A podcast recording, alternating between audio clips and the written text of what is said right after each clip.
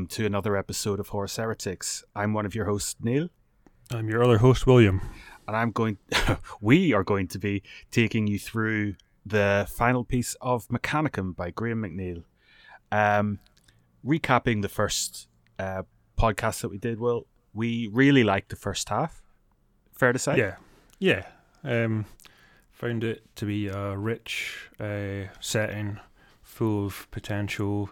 There seemed to be real depth to it in terms of uh, well, I say real depth, but you know there was like a lot of potential in terms of these different factions and stuff um, on on Mars, and we we just enjoyed it. Yeah, it was like it was what the kind of stuff that makes the 40k universe distinctive was heavily present in this book. You know, like machine people and Yeah. that kind of thing. Anyway, yeah, So we left it. Uh, Dalia, our heroine, uh, is upset and screaming in a room with Jonas um, as sort of all the light of the Astronomicon goes into him, and um, he shows her her destiny, and she sort of falls into a bit of a stupor or something. And uh, on the other side of the planet, Legio Mortis, is that right? the bad one, yeah, Mortis, their uh, their engines are walking because Kelbor Hal has decided to finally uh, show his obvious heresy, and he's finally come to come clean, and he's sent the Legio out, and they are sort of walking on a on a collision course for the sovereign lands of uh, Legio Tempestus. So they they're all scrambling out their own uh, engines. And uh, Cavalier uh, Cavalerio, their uh, princeps, shows up in the nick of time, and uh, he sends out a few sort of warnings: "Don't come any closer, otherwise you may be fired upon." That kind of stuff.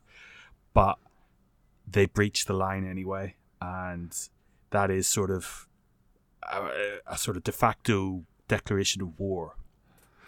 they they breach the line, but they just then kind of swerve off in a different direction and uh, go and do something else. I, I think I, I think you're I think you're underselling this bit because I thought this was good. I thought the um, it felt like a good a good standoff. Um, I have g- I've got something to say about this bit and Oh. other bits, um, but we'll we'll. Uh, I don't know if I should say it now because well, okay. What I'm going to say is like this bit. It was no this bit in its own right was fine, right? But this book, I totally thought after we'd read the first half of this book. Then it came to like a new section, whatever it was called, stupid names for the sections in this book, um, and it was uh, I was like, right, this is going to be 100% war, like the rest of this book. I, I, I really did think that. I thought like that was going to be them, and that's fine that it wasn't, right? But like they seem to do this thing doesn't sound fine.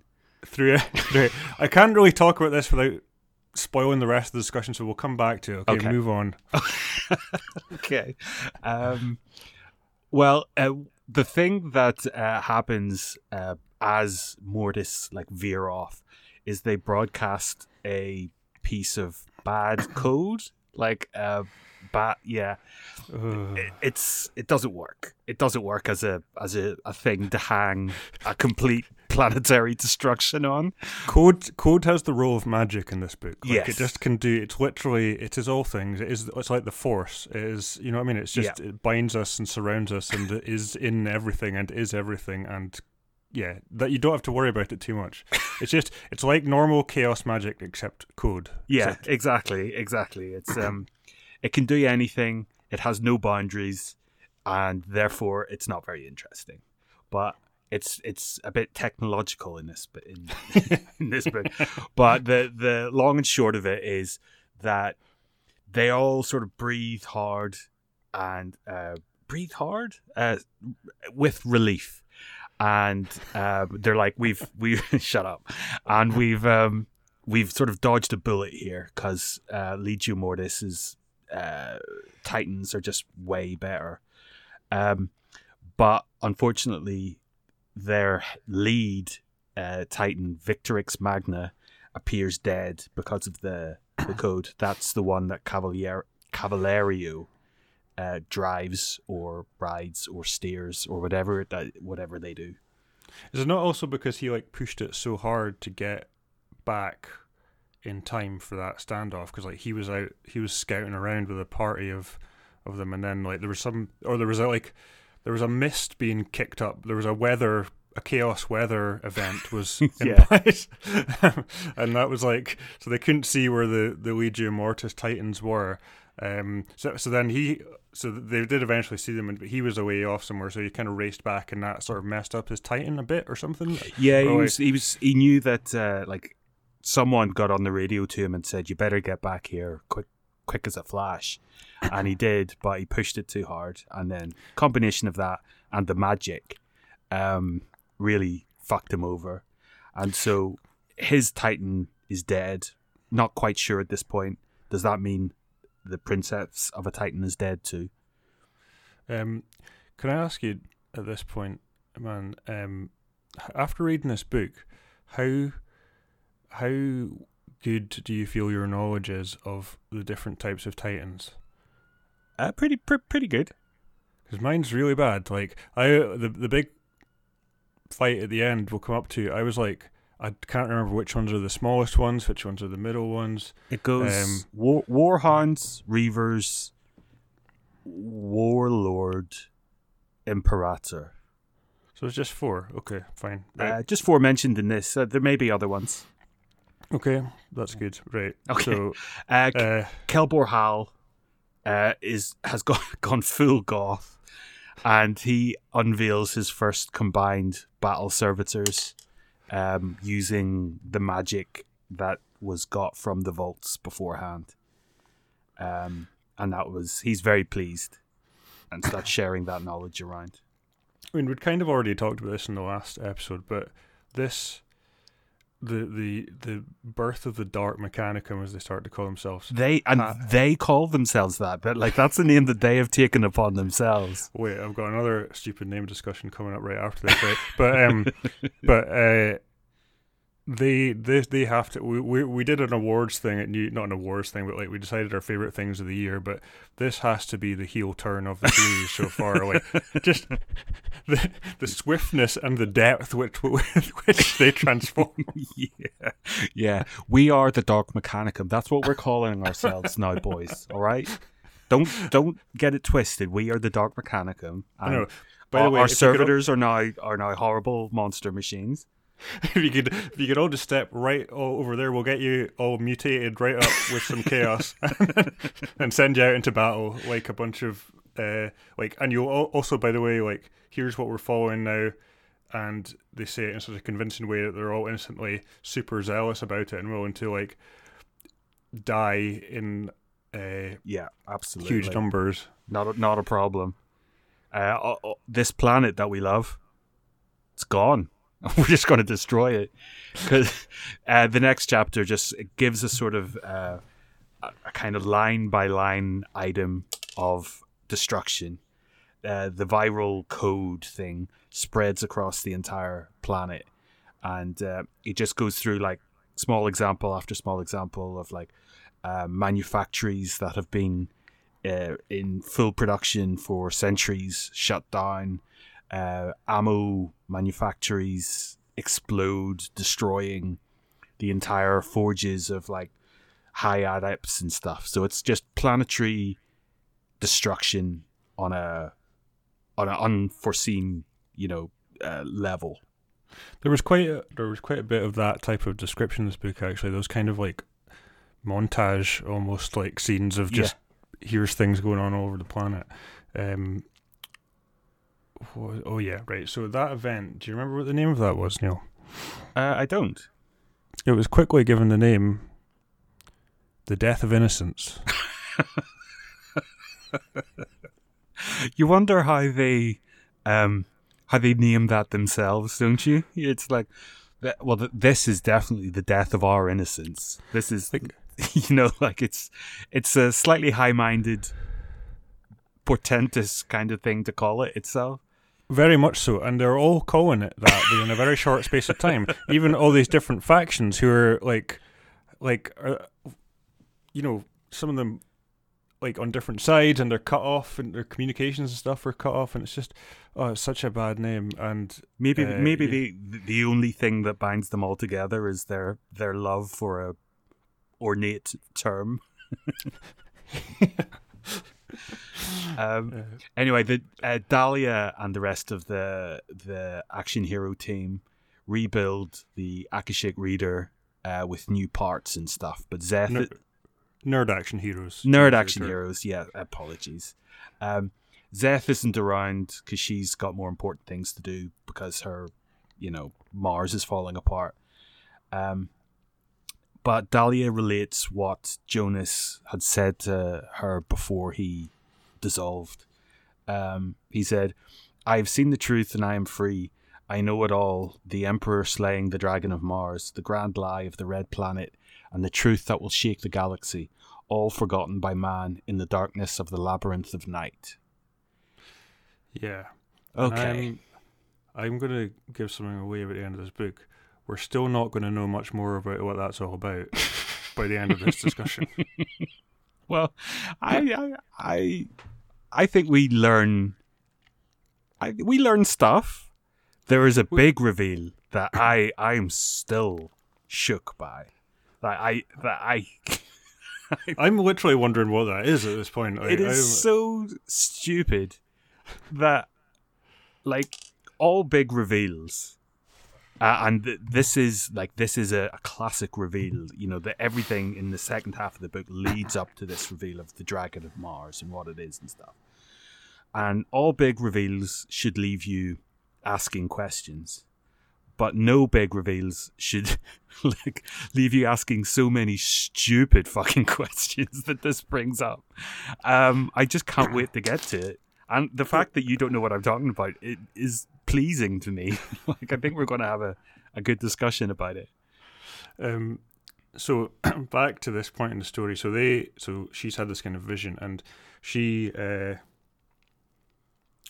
and and most of her pals, one of them stays behind, set off on a basically a quest to find the dragon that she kind of knows where it is. It's in this bit of the planet that um, people don't really go into. It's sort of all messed up geological structures or hills and stuff, or like canyons and things, and um, and there's sort of dark rumors about what happened there or something, or or people still living there. But um, they go off on a quest to find that, and she, and I, I mentioned it before, more just like in terms of her role in the book, she was, she was almost like a kind of Frodo.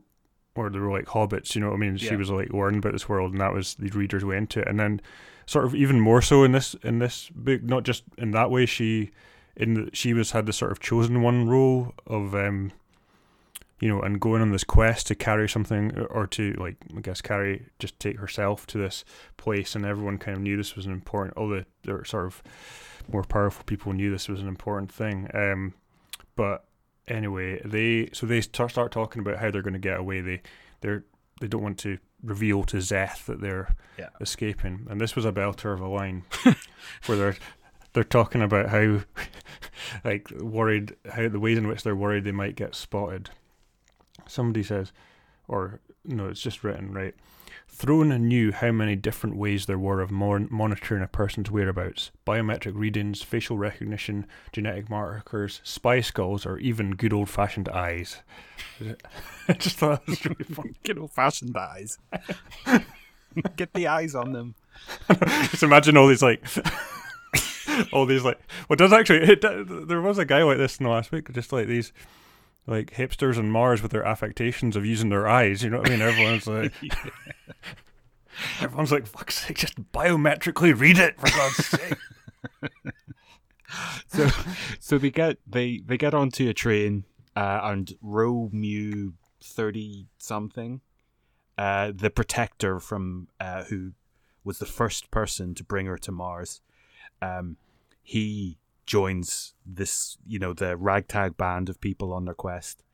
Uh, but he's been he's been sent. Obviously, Zeth is not unaware of this, and he's he's been sent as their protector. There is a a, sort of discussion that they have about what is what is this line about the emperor slaying the dragon of Mars? Well, it must be like a, a metaphor. Um, the emperor bringing light and you know slaying the the rules of dogma and and fear and all that kind of stuff. And I was like, yeah, yeah, okay, I, I get it. I don't need it explained. But then Caxton, one of the members of this group, says, "Can't they just be stories?" Asked Caxton. Why does everything have to mean something? Dalia ignored him and pressed on. And I was like, yeah, fucking ignore him. Fucking, fucking stupid idiot. I know, I was like, that's exactly what should be done to people who argue like that. I know it's like stop trying, stop trying to make my hobby political. sort of. Like, that's what I. That's the voice I Yeah. heard when he was like, But and Caxton and Dalia are meant to have like this sexual stroke love relationship, and it is the most un like unloving, unsexual relationship I've ever read. I just, Like- I, I don't know why they even bothered with that Yeah. story. Like, it's there's no need for it. Uh, they could just have them being like friends, and it would have been more convincing. You know what I mean? It was like certainly Dalia didn't seemed barely interested yeah, in in the relationship. I mean, she was seemed to choose to be a part of it without having any strong feelings about him, as far as you could tell. Um, and and it just was weird. Yeah, it's like why did they write that in? Um, yeah, and was, they they ha- they have a, a, a conversation because she has like this um uh, what would you call it just like this sort of feeling about the place um and about the dragon and she starts talking about balance and conflict and there was this uh, kind of unpleasant um paragraph about the the necessity of conflict. But uh, like you how can you know what you are? How can you know what you know what you believe in almost if there's not always a conflict? And that's conflict is depicted as like destructive conflict and war. And she says eternal summer would burn the world up but eternal winter would freeze it to death. It's the fact that they alternate that allows life to grow and flourish and that's not how seasons work. Like that's a really bad analogy. Like if you i like the um the whole you know you need to grow through conflict. That you know uh, babylon 5 did uh, a good representation of that. Um the, saying that th- there are seasons and therefore that is somehow a depiction of a eternal conflict is not true. And but that's fine because that's the last we hear of that kind of philosophy uh, in the book, so that's okay. And yeah, so Ro- Rho-Mu thirty one. If you listen to the last episode, he's the Sudoku guy, or he like, and well, uh, in that book, correct me if I'm wrong, right? In that book, sorry, in the first half of this book, when we were first introduced to him, um, he was part of a group who were all who all had that name, Yeah. but there was kind of one of them who got referred to as the character with that name, and anyway, this is there. There's only one of them now, so it's it's simple. But he's uh, so he's the Sudoku guy, but um he uh he turns out to be a surprisingly sensitive and nice robot man. Yeah, Uh, very much, very much more human than any of the um, companions on this quest. Uh, we haven't even like we. I gave the name Caxton there, uh, and that's the first time I think we've mentioned any of their names because they are so unnecessary. Like that, their names that don't matter, their individuality doesn't matter. They are just a group of nerds. They they kind of have it's weird, like they have roles, little roles in the plot, but they their characters don't really amount to much significant, like in relation to their roles. You know, it's like. Um, anyway, we'll we'll get onto that, but yeah, they're they're they're not too significant apart from Delia, obviously. Yeah. Um, Um,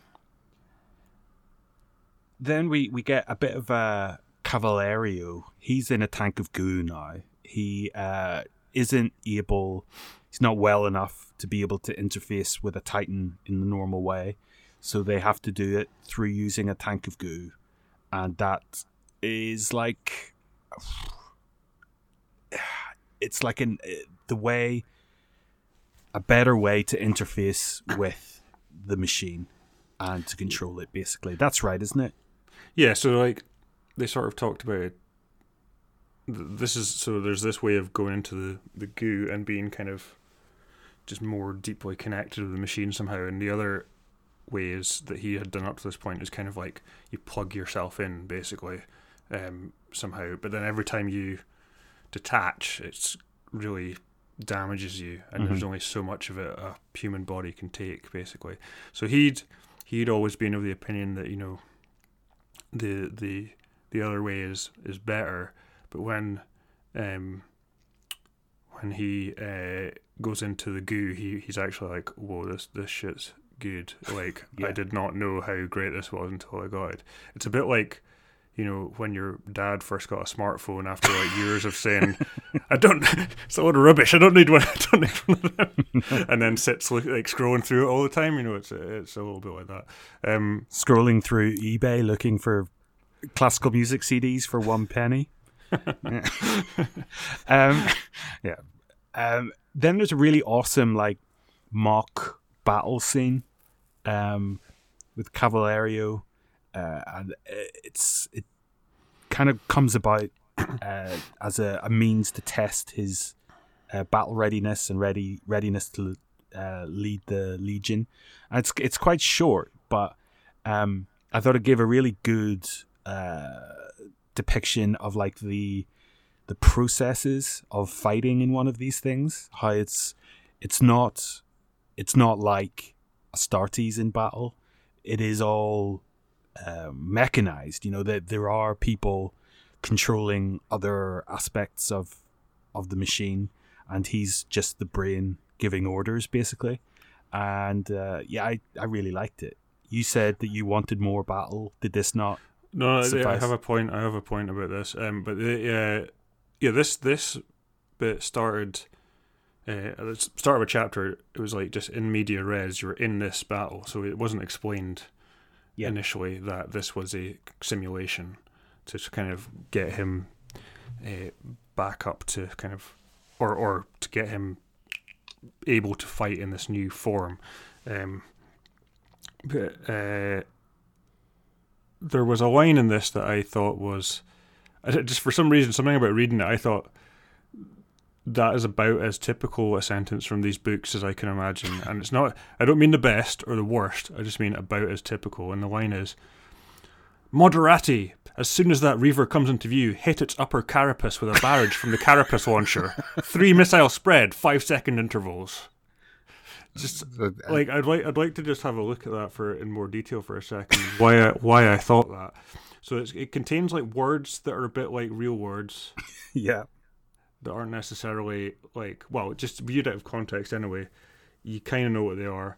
It uses the word carapace twice in very quick succession. Yeah, which is um, you know, there's a, like these books really have to dig into their thesauruses for sort of anatomical words and yeah and, and, and thing and and then it's got sort of um, things to do with fighting obviously and describing you know the, the, the technical sort of yeah, nature the, of fighting, the process of of war. Anyway, that so that so yeah, this is as far as you can see from this, this is a, a fight, and it's a, it's a pretty well written bit overall. And um, but I was like, like I say, I started this book thinking this was going to be all all war the second half. Sorry, I started the second half of this book thinking that, and then so we got the first bit where there was a big sort of swerve when they were facing off, and then it's like, oh, here's a battle scene, and it's like, all ah, right, it's a simulation. Um, so you're you're like twice they've kind of been like, oh, it's about to be a big fight here, and then no, it's not for one reason or another. But uh, we'll come back to this in a minute. It becomes relevant later on. They're teasing you, and you don't like it. no, no, no. It's not that. I'll, I'll just, I'll, I'll tell you. Uh, there's a third point to finish us off later on, but uh, okay. we can move on for now. Um, I had a note here, just which which could go in anywhere, just to say there's a lot of canting in this book. There, there uh, is a lot of canting depicted by the use of the angled bracket, which I which I like to think is a real bit of of Martian code. That's how they they signal a cant to the Omnissiah.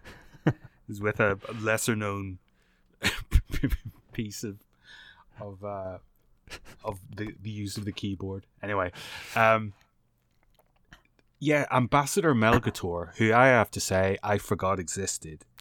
um, he visits Zeth in uh, her forge with a tech priest assassin. Now we don't know who they are, but they're basically sexy murderer women, and um, she sort of stays behind, and because she can sort of she can do magic herself, and she can like she picked the brain of Zeth and her novice or her novitiate uh, without them noticing, and knew that Dalia was still alive, uh, and you know going out to the Noctis Labyrinthus or whatever it's called. Um, so she she's called uh, Ramier. Um, she goes to investigate, and the the member of the group who was left behind, uh, she visits in her hab and basically tortures her for where Dalia is and gets that information. Yeah, and, and like when you, so we talked about there being multiple factions on Mars, and it was quite a, a revelation. I thought that, um, so I think it said she's a tech priest assassin, right? Yeah, and that having never heard about them before, suddenly you find out there's this extremely powerful Mm. and deadly uh, faction who answer to no authority save that of unknown masters, and you're thinking, like, that must be quite a worry. Yeah, definitely. And Zeth is like shitting herself overseeing this person, and she is able to like the the noosphere thing that we mentioned in the first bit of the book, which I like was literally just invented by Zeth. Uh, Ramier is able to decode that and and infiltrate it, and you're like, well, okay, that seems pretty useful on her behalf, but um, yeah, it's uh, it seems madness to me. Yeah, um, and there's a bit about here about Melgator is talking about the Emperor attacking Mars.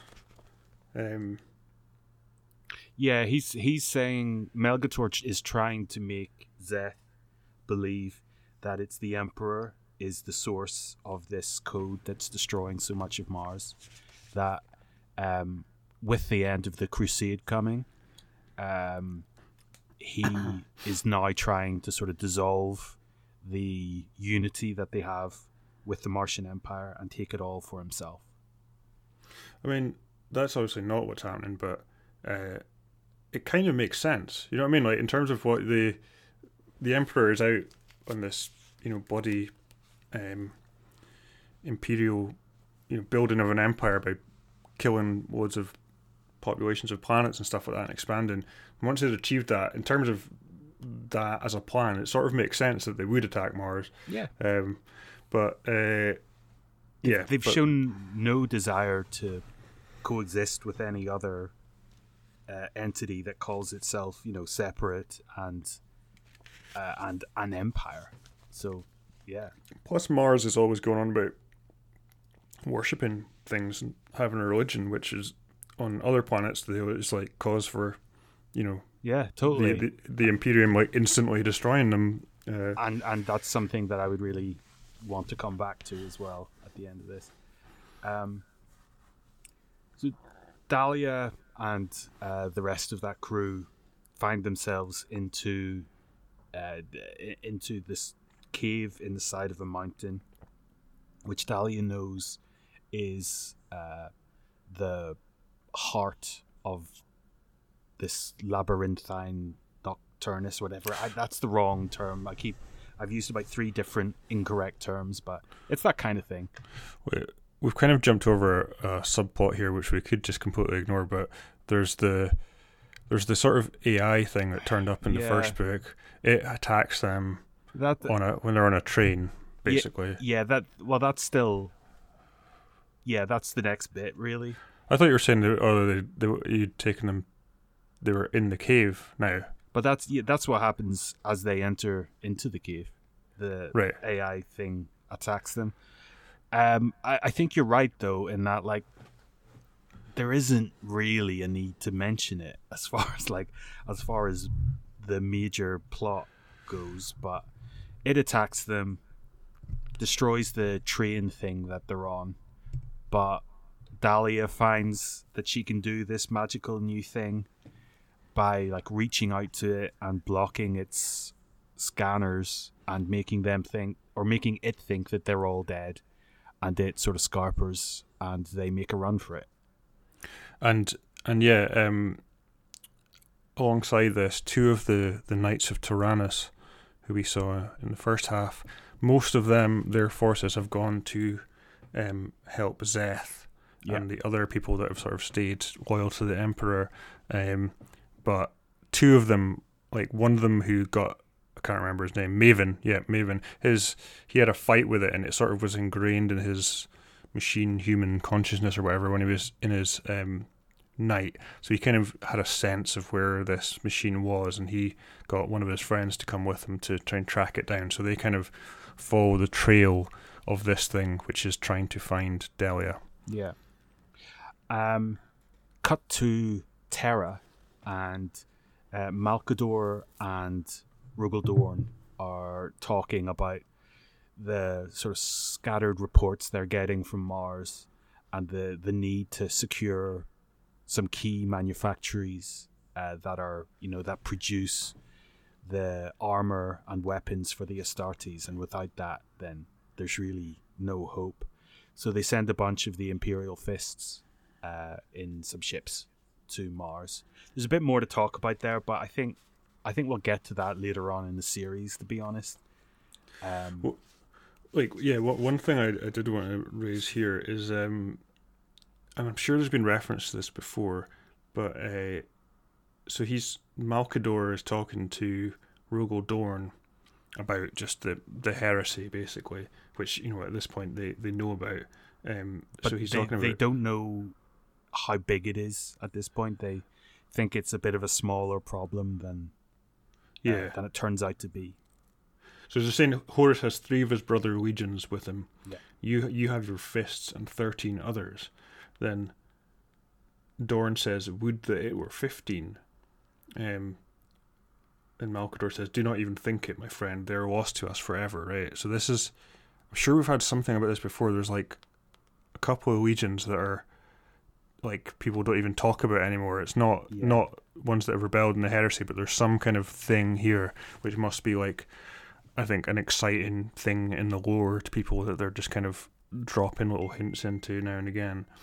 Um, but anyway, sorry, yeah, there, there's not much need to go over that other than to say that the Rogal Dorn sends a bunch of Imperial fists, one of whom is described as your classic Space Marine hothead, and Yeah. Malka, Malcador's a bit worried about him, but, But that he- never really turns into anything in the story. So. Yeah, but uh, because he's a, a Sigismund is a bit of a hothead, they send this other one who is a bit boring. So I think they think that's going to cancel out.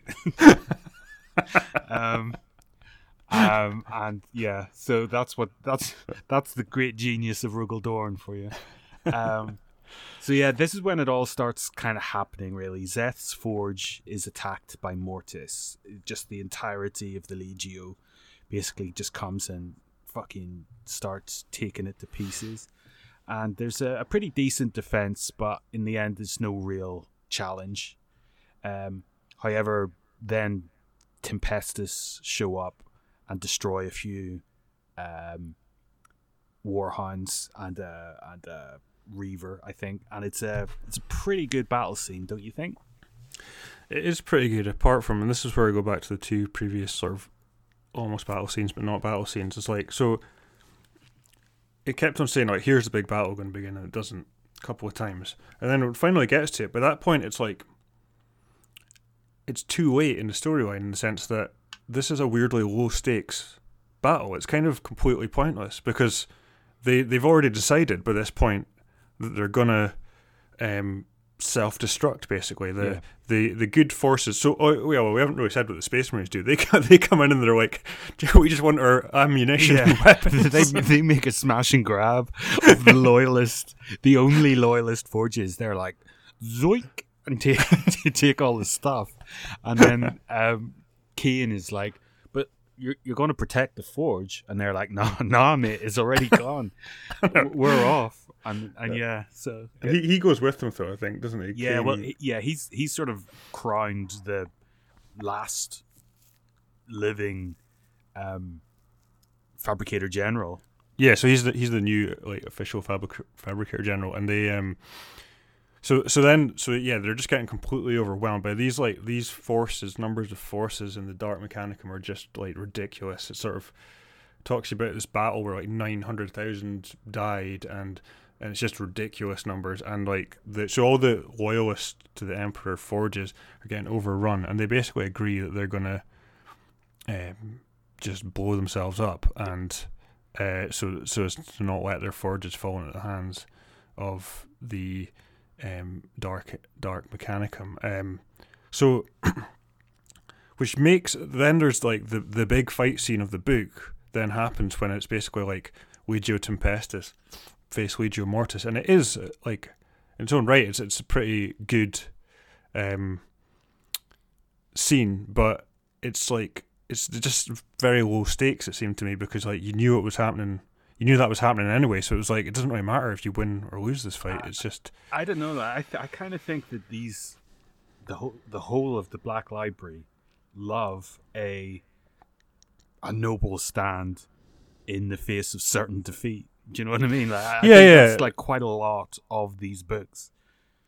i know but like it's like this wasn't even like it wasn't even like uh it was just purely fighting for the sake of it. It wasn't even like a bit in like there's a bit in I'm sure it's like the Silmarillion where like one of the characters is like surrounded by like hundreds of thousands of orcs and there's like a few of them and they're like standing on top of a hill and they're literally like they know they're gonna die but they're like fighting and sort of taking as many enemies down with them as they can. And that's the kind of one thing because that's like uh they're doing whatever they can in uh to to to make a stand or whatever. Yeah, I, I mean, I totally know what you mean. This, but this was like purely for like the pride of them winning a fight before everyone died anyway, and it kind of just like, I mean, I'm not saying some people maybe enjoy that, but for me, like, it just sort of lowered the stakes of the whole, or just took the stakes away from the whole thing, rather than it being like, um, there to be a difference made by how well they did in that battle. There was like literally no difference going Yeah. to be made by how they did. It was like the, where they were fighting, it all got swallowed up by like mag mag. Well, they released the lava out of the volcano and they all died. So it was like I just thought it was weird because it's like they'd kind of been holding off this fight in terms of the the story throughout, and then by the time it came around, it was sort of irrelevant. You know. Yeah, yeah, I can see that. Um, but anyway, yeah, it was still it was still quite well described. So this is when shit gets really weird. So um Dalia and the rest of that lot, they find this like operating room inside the mountain. Uh, and Dalia knows this is where they're meant to be. And there is like a a, a stone wall with a, a, a kind of human outline on it, but it's uh it- it's like charred um something. It's like a almost a painted um, type thing, um, but with scraps of parchment with the photographs almost of, of people with auras. And Will, do you know what these were for? No, No, I've got no idea. Anyway, the person who takes them is a guy called Semyon, and he's the guardian of the dragon. And I- yeah. Sorry, I, I just couldn't stop thinking of this guy um, as being called Simon, right? Which made it funny. Made it funnier t- when you read a sentence like this. I I need no name, for my name is insignificant against the vast echoing emptiness of the darkness. But men once called me Simon. it's like um, uh, a lot of the SNK fighting games. That they all have like uh, really cool fighting names, and then every now and again there's somebody called like Robert or something like that, and it's like Iori versus Robert, and it's just such a it's just such a like a a tonal shift. Um, so yeah, he he basically takes them into this large, well, this huge spherical chamber. Um, inside the mountain, and uh, it's um, it's made from like impossible angles and Yeah, reflections and perspectives. your classic vague like Lovecraftian, non-Euclidean Yeah, geometry type thing. and it is so vague that it's almost like yeah okay fine they all kind of feel uncomfortable and some of them just go straight up mad because of the impossibility of the angles i suppose. Uh, i don't know. Like literally i don't know. I don't know. Um but then semyon takes dalia to a book that's on a, a lectern and says, looks into her eyes and says, "You need to see all the knowledge," and that is where we get the story, which is my my thing. Just, Oh, just, Jesus. just before we get on to that, which because I know you're going to want to enjoy that and uh, spend some time on it. Uh, you said, "What was that machine for?" And uh, turns out Simon provided an explanation of it himself, uh, which, I, which I thought was a re- he was really good value as a character, really funny, like just very, um, uh, yeah, very like um, sort of. I don't know, just like coming out with lines like this. Pa, pa, it's too complex for the likes of you to comprehend, snapped Semyon. But for the record, this is my very own gas discharge machine of the perturbation variety, which creates, which creates pulsed electrical field excitations and thus measures electrophotonic glow, what the less sophisticated might call auras. So there you go, Neil. yeah, yeah. No more needs to be said about that. Okay, well, yeah, no, fair enough. Described adequately. Um, so, Dalia, in her vision, goes back, like, is is taken to Libya, on Earth, at the time of the Crusades, and the dragon is a real dragon. so Caxton was right all along. um, and he, he has been in conflict with other dragons and needs to rest. And in order to regain its strength, it requires the death of a beau- beautiful maiden every day. It's not really explained how that helps, but it does. Um, and a knight, a shining knight from Diocletian's army, mortally wounds it and takes the dragon away to be because it's beyond his abilities to kill it. So he says he will bind it forever in a, a faraway place. Now, that is the story of St. George, right? S- that, yeah. that is St. George slaying the dragon. St. George was part of Diocletian's army. But I was just wondering what the fuck was going on here. It- like, It no, it, it, that's it. That that's what it was. but I was like, I was like, so is the dragon like chaos thing? Um, No, the Is dra- it- I think the dragon is a an, a, a sort of another. I would think of it as an elder god. right. Um, and because I, was like, I was still at the end of it. I because there were a couple of lines thrown in about like, and we don't know how much truth there is to this, and like, because it's this is shown to Dalia in a vision by Semyon, Yeah, or or like she she touches a book or something, and that causes her to have this vision, and uh, he kind of says, well, you know, it's not. He says something to the effect of, you know, you can't take it completely literally or something like that. Um, but as far as it's described, yeah, it basically is an actual dragon. So then, then you're asked, asked, then you're left with thinking things like, well, how did they, how did he get the dragon onto Mars? well, that's For- it. How did? Uh, right. Okay. So I think we need a bit bit of explanation, and this is what you know the the truth that would shake the galaxy is that the dragon's dreams sort of bleed out of the cave and were the things that caused the first priests of Mars to start creating technology. So that's what the the emperor did. And so the realization of that um what did that what was the line uh, that Dalia said.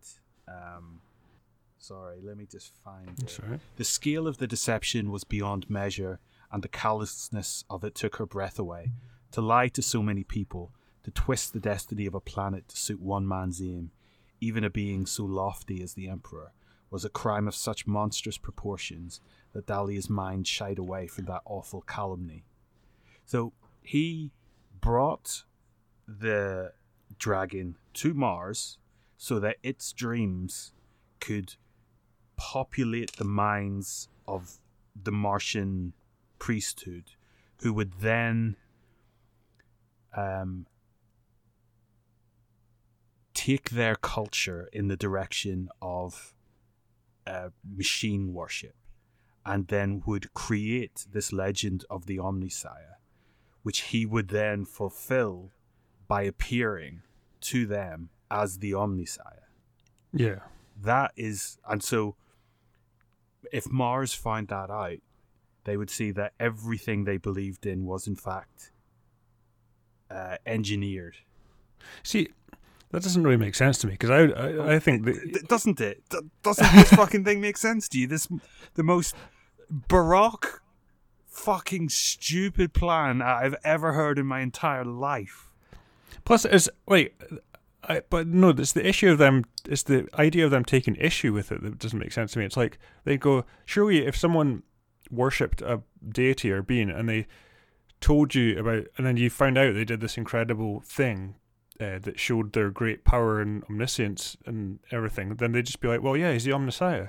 Of course, he would have a plan, and you know, he would want us to do this thing, and then he would. Uh, he would appear to fulfill it. You know what I mean? I, there's nothing in that that contradicts oh i no i their think- worshipping of him. like there is like they would i totally disagree there i think they do have their self-respect you know what i mean like they would just uh, they could see it as just the most monumental uh, engineering it's it's basically the removal of their free will really uh, if if everything that they did every decision that they made was actually to a plan made by him uh, but let me just bring up. But uh, isn't that ro- isn't that a pretty normal religious um, idea? So you know what I mean that you are everything is the plan of the the deity, the the creator.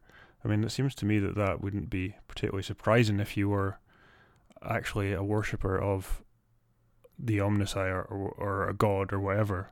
well, like a lot of them don't think he is. Yeah, it's true. Some of them are like are going down a more um, sort of atheist path, I guess. But but also just they they think he is uh, an aspect of it rather than the yeah, whole and the stuff. whole of it. Yeah, But my my point, I again, it it comes down to, um, the the. This is just a perfect depiction of the emperor, who is clearly so incredibly smart and powerful that he just overthinks everything.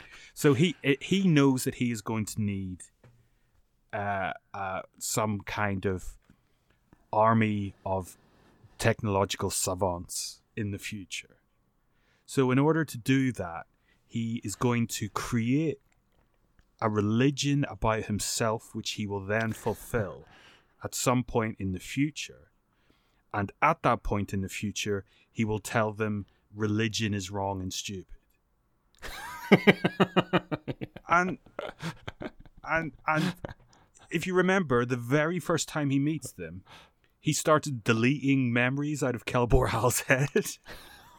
Be- because there is a thing on Mars which is too powerful to, for them to have. So he doesn't allow them to have it, but he leaves it there.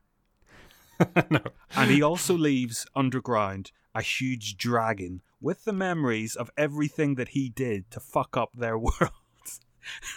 Like, it is wild. It is why, absolutely. why does he need that? And also, he is he has the ability during the first crusade to take a dragon to Mars. Like, what the fuck did he do after that? Like, for the next thousand years. it's such a weird, weird way turn for this story to take. I was like, I, I don't know, like I was not, I didn't expect that to be where we finished up at in the story. To be honest, like, um, and also St George, who the emperor is, um, wasn't alive during the First Crusade either. That was the story. Did you not? Does, you obviously didn't does, read the same hagiographies during university as I did. Does well, does does, does it say the First Crusade? Uh, he said it was around the. Uh, so somewhere the eleventh century. Yeah, so yeah, yeah. Uh, so that um, that lines up, but um, he was sort of uh, press ganged. Like he died. He had, he died centuries before, uh, but he because he was like a warrior knight, he was obviously favored by um, the the the knights of the crusade. Yeah. And so he was like the the more famous stories that tell his story kind of transplanted him into their their own right, time. Right. Yeah. Um, you were probably still doing your modern history at this point, Will, when I when I was reading these the, the George's hagiography. Anyway, anyway, the whole point is that this reveal is so unbelievable that I love it. like it's so stupid. Like it is the most intricate, badly thought through, but wonderful nonsense story that I can possibly imagine. I just hope people take all of these weirdo threads and just create an even crazier story. Um, Start making the emperor all these different fascinating people through history. Well, yeah, that's kind of what I, I want to. Um, uh, uh, that's that's one of the the main sort of things to keep you going in this book. See what the emperor ends up being all about, you know. Um, but I was sorry, This made, made me just want to look up when the Da Vinci Code was written because, because it seems to cast like quite a big sort of background influence over these mm-hmm. books. You know, like when it like because quite often they'll go back to like something from real history and like suggest that there was some secret.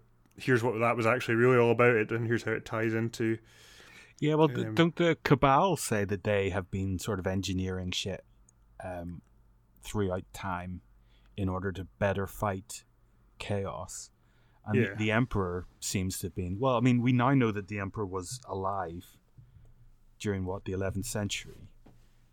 God, why did he take so long? Like, he's able to fly to Mars with a dragon under his arm.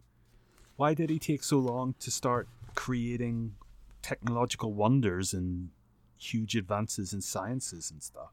It's just wild, like um, that that there was more than enough to tell a good story, just on taking the Mars setting at face value. You know what I mean? There was like, yeah. there was plenty of good stuff, um, as we talked about in in the first, uh, the first when we talked about the first part, and it's just, and it doesn't even seem to really help explain anything. in terms of the wider anything. heresy. it's just completely. Um, I don't know what. Like I just, I, don't, I just don't. I. It doesn't do anything. Like this aspect of the plot doesn't do anything. Like it, it has no influence on the conflict of Mars. Like that, I, I, the whole point. Like Dalia, um, S- Simon falls to pieces, and Dalia has to stay behind because she has taken on the new mantle of the protector of the dragon. Basically watching over the dragon and making sure that he doesn't wake up or whatever. Yeah. Um, and that's it. That's the book, really. Sorry, that just reminded me of like so, and then Rho-Mu thirty one becomes her like guardian. Yeah, basically, he's going to stay with her all this time because Simon also had a guardian. Who was this like who was this like uh, servitor who had like a chainsword in one arm and some other weapon in the other arm? And like he broke the rule of this book, you know, like the sort of Chekhov's gun uh, thing of like if you see a chainsaw chainsword in on a, a character whose arms are entirely weapons in Act One, someone will definitely get sawn in half in Act Three. You know what I mean? yeah. Like, um, he did he didn't do anything. He just like crumbled away when because Simon just sort of crumbled away into right. dust. Yeah. And um, and then Dalia, Dalia took on the new role, and I was like, well, that's not it's not like these books. You know what I mean? It was like um, it reminded me of. Oh, it's going back a few books now, but there was the sort of like bodyguard guy for the um, Remembrancer who joined up with the Horus and his crew, the bad guys, Oh and yeah, and he got like bigger and stuff. and you just knew he was going to do some nasty killing, and sure Yeah. enough, he did Yeah. until He they knifed acted a on few Cruise. Um, That's right. He, he he was getting the better of our boy, wasn't he? uh, uh, I act on uh, sorted it out in the end. But anyway, he reminded this. I was like, when this guy came in, seemingly an unimportant character with very conspicuous weapons as arms. I was like, he's going to be doing some some killing, but no. Um, a surprising book in various levels. Really subverting things. Though. I didn't even realize when I was reading them they were so subversive. the first postmodernist uh, Horus Heresy book in the series. Yeah, well, I mean, now we know. I mean, it is a bit of a juicy secret that St. George was fucking the emperor. Of the, Oh, he's, obviously, but you're like you mentioned, he's obviously not just going to be St. George. That's just going to be one of many, many, Oh, many yeah. roles he's had. But that, Um, I mean, actually, that's no, no. Well, mm, because I'm just like, you don't want, you don't want the emperor to be part of the first crusade. Like those, those weren't. That's not a good thing to be part of. But what he's doing now is also not a good thing. No, but like, yeah, like the whole idea was um, unifying uh, humanity, and that, that is not what the first crusade wanted. Um, anyway, anyway, let's not go down the the route. But obviously, the emperor is a Christian. so, and here, like the, like unusually, it's sort of in a sense the story is unusually self-contained for these books. You know, like well, apart from these all these like weird threads it leaves untied up in relation to dragons and so on. But in terms of like Mars itself, like basically at the end of it, so Dalia and Rho-Mu Thirty One are living in a cave as guardians of the, or like, not guardians, but like overseers of the dragon or whatever. Um, all the loyalists the Emperor forges have melted themselves or destroyed themselves in some way. Um, the Dark Imperium rules Mars, uh, and Rogal Dorn's managed to ship off a decent amount of armor and shit for the uh, Space Marines, yeah, and that's kind of. I mean, I'm sure Mars will come into it more, but like that's kind of. You know what I mean? It's like there's not an ongoing conflict on Mars really now at this point. It's kind of resolved for the time being. But I would I would think that also might mean that the next book that we get into will have a fairly nice uh, unfettered beginning, if you know what I mean. Like Yeah. it, it might have a, a sort of a nice clean break to begin something anew. Uh, The next, the next book's the short, first short stories book. oh, cool. So I'm looking forward to that. Yeah. Uh, do you want to tell us what that is? Because I don't know. Uh, I can't. re- I think it's called just called Tales of Heresy or something like that. Um, and uh, I'll quickly. I bet you. I bet you. Since they're short stories, I bet there'll be a lot based on just pure on action. Yeah, uh, that wouldn't surprise me. But um, and I would be I'd be ready for that. I think now I'd be ready for just a bit of uh, blood and guts. Tales of Heresy.